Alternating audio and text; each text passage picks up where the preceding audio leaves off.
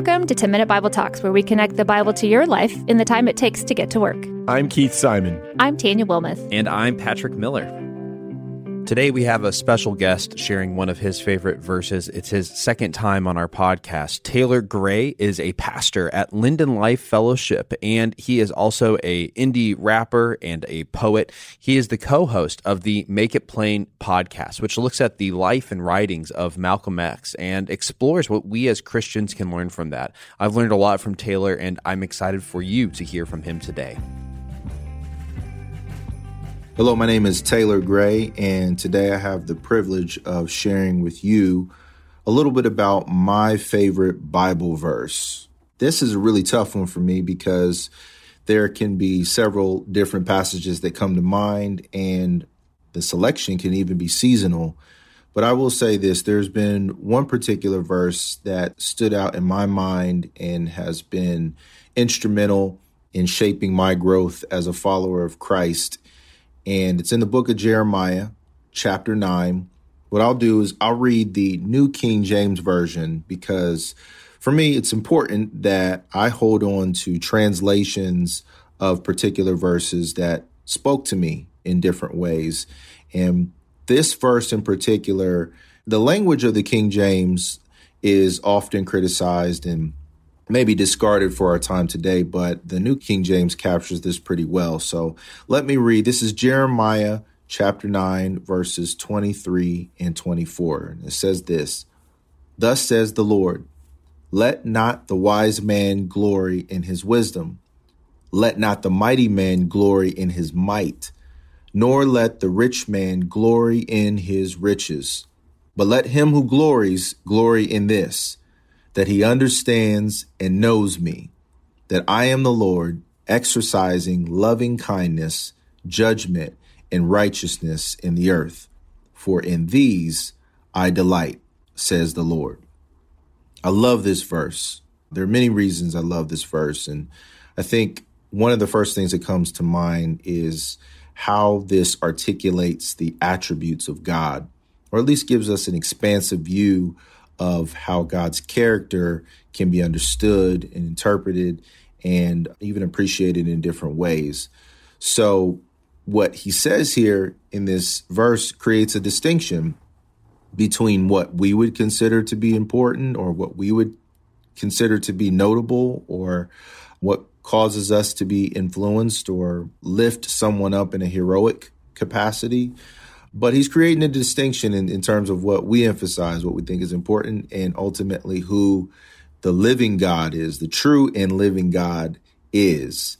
The things that we lift up are typical. We lift up those who we see as wise, whether it be ourselves in our quest for knowledge, our quest to gain as much information as possible to achieve whatever academic baseline that would socially gain us the acclaim and the position of someone who's learned or a high intellectual. And he says, first of all, don't let the wise man or the person who's even pursued those things glory in what they achieve. He then goes to physical strength, the person who is mighty, who has a sense of strength and power that is comparably significant to most other people. And if you're able to gain this, then he gives a specific exhortation in this way. Don't glory in that. Don't find your value, your worth, or even your confidence necessarily in that. Don't glory in your might, in your individual strength, and your physical capacity to be strong. And then finally, one that is very near and dear to us here in our country and in this culture, the rich man. Don't glory in your riches this is something that clearly is a challenge for us. I think it's safe to say that we're socialized into thinking that having money and gaining riches and wealth is a means of determining our self value or a place in society that is deemed as significant. And this specific exhortation is saying, don't glory in your riches or what you're able to accumulate in terms of money and power that's not what the emphasis here. So the distinctions are clear for us. The wise man who glories in his own understanding of intellect and and information, the mighty man who builds all of his confidence in his physical strength and power, and the rich man who seeks after wealth and riches to determine his place of importance and prominence in society. He says this, he turns the corner, says, Let the person who glories glory in this, that he understands and knows me. That he understands and knows me. That's really interesting because I would think that if you sat down across from someone who's a professing follower of Christ and asked them, Do you understand and know God? Depending on the answer you get, you could trail into an interesting conversation. But I've found in my pastoral experience, brief as it is, I don't find a lot of confidence in the response to the, this kind of a question. Do you understand and know God? The fact that he leads out with understands, it gives us an invitation to investigate what we do know about God or, how we would interpret his ways or his attributes. And to understand God almost feels like an unfair pursuit, is to say that in some way we can put all that we can study and interact with in the scriptures into some limited box and sum up the totality of his eternality, his power, his sovereignty, his providence. Quite honestly, answering that question for myself, I can't say that I do understand God in totality, but I can say that I understand aspects of God. I understand the reasoning of God. I understand the nature of God in human involvement, in human history, in the way that things have played out over time. I can say that. I think with confidence, any follower of Christ can answer, at least in part, that you understand why God does what he does. You understand that it translates to what we learn in scripture about him. The second part uh, not just understanding God, but to know God, that connects to intimacy. That connects to our personal relationship with God. And to say that we know God, to understand his ways, to understand his involvement in mankind throughout history, and then to come away from that understanding with a relational connection to God, I think that's extraordinarily valuable. And he even says through the prophet Jeremiah to conclude these two verses I am the Lord, exercising loving kindness, judgment, and righteousness in the earth. So if you don't understand and if you don't know him, know that he is the Lord that exercises loving kindness, judgment, and righteousness on the earth.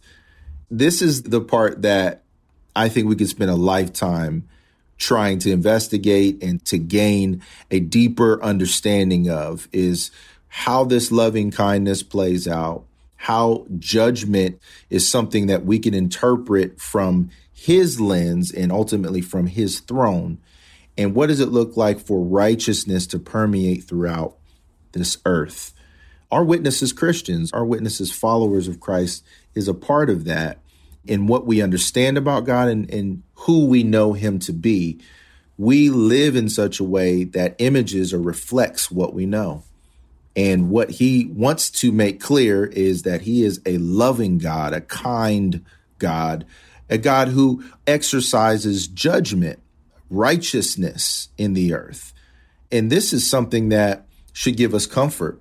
This is something that should give us confidence not because we're just observing some distant concept that may or may not play out to our specifications or based on our preferences, but because he is God and he exercises them in such a way that sets him apart from any of us. The rightful response is to worship him, is to bow down and to find him to truly be God all by himself, to worship him, to live as such in a way where we present our bodies as living sacrifices to this great and awesome Most High God. He says he delights in those things. And in doing so, he delights in us. So I just wanted to share that with you. I hope that it was helpful. I hope that you gained some perspective. This is just where my mind is today as I seek to understand God in new ways. As I'm living more years and more seasons in my life, I'm just thankful that I have the opportunity to know God, that He beckons me closer still, that the scriptures say that we draw near to God and He draws near to us so we can know Him. And that's the only thing that we really should glory in is the fact that we are known by God and that He knows us in such a way that affords us the opportunity to know Him.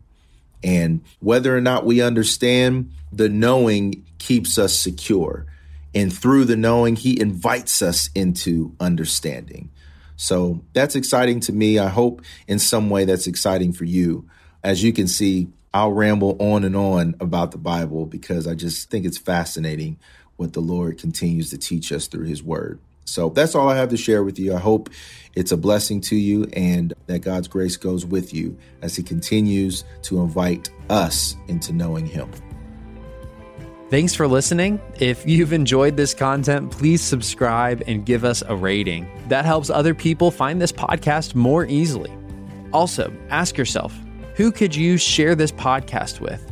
Texting an episode to a friend or a family member is a great way to help them grow spiritually. If you want to go deeper, check out our show notes for book recommendations.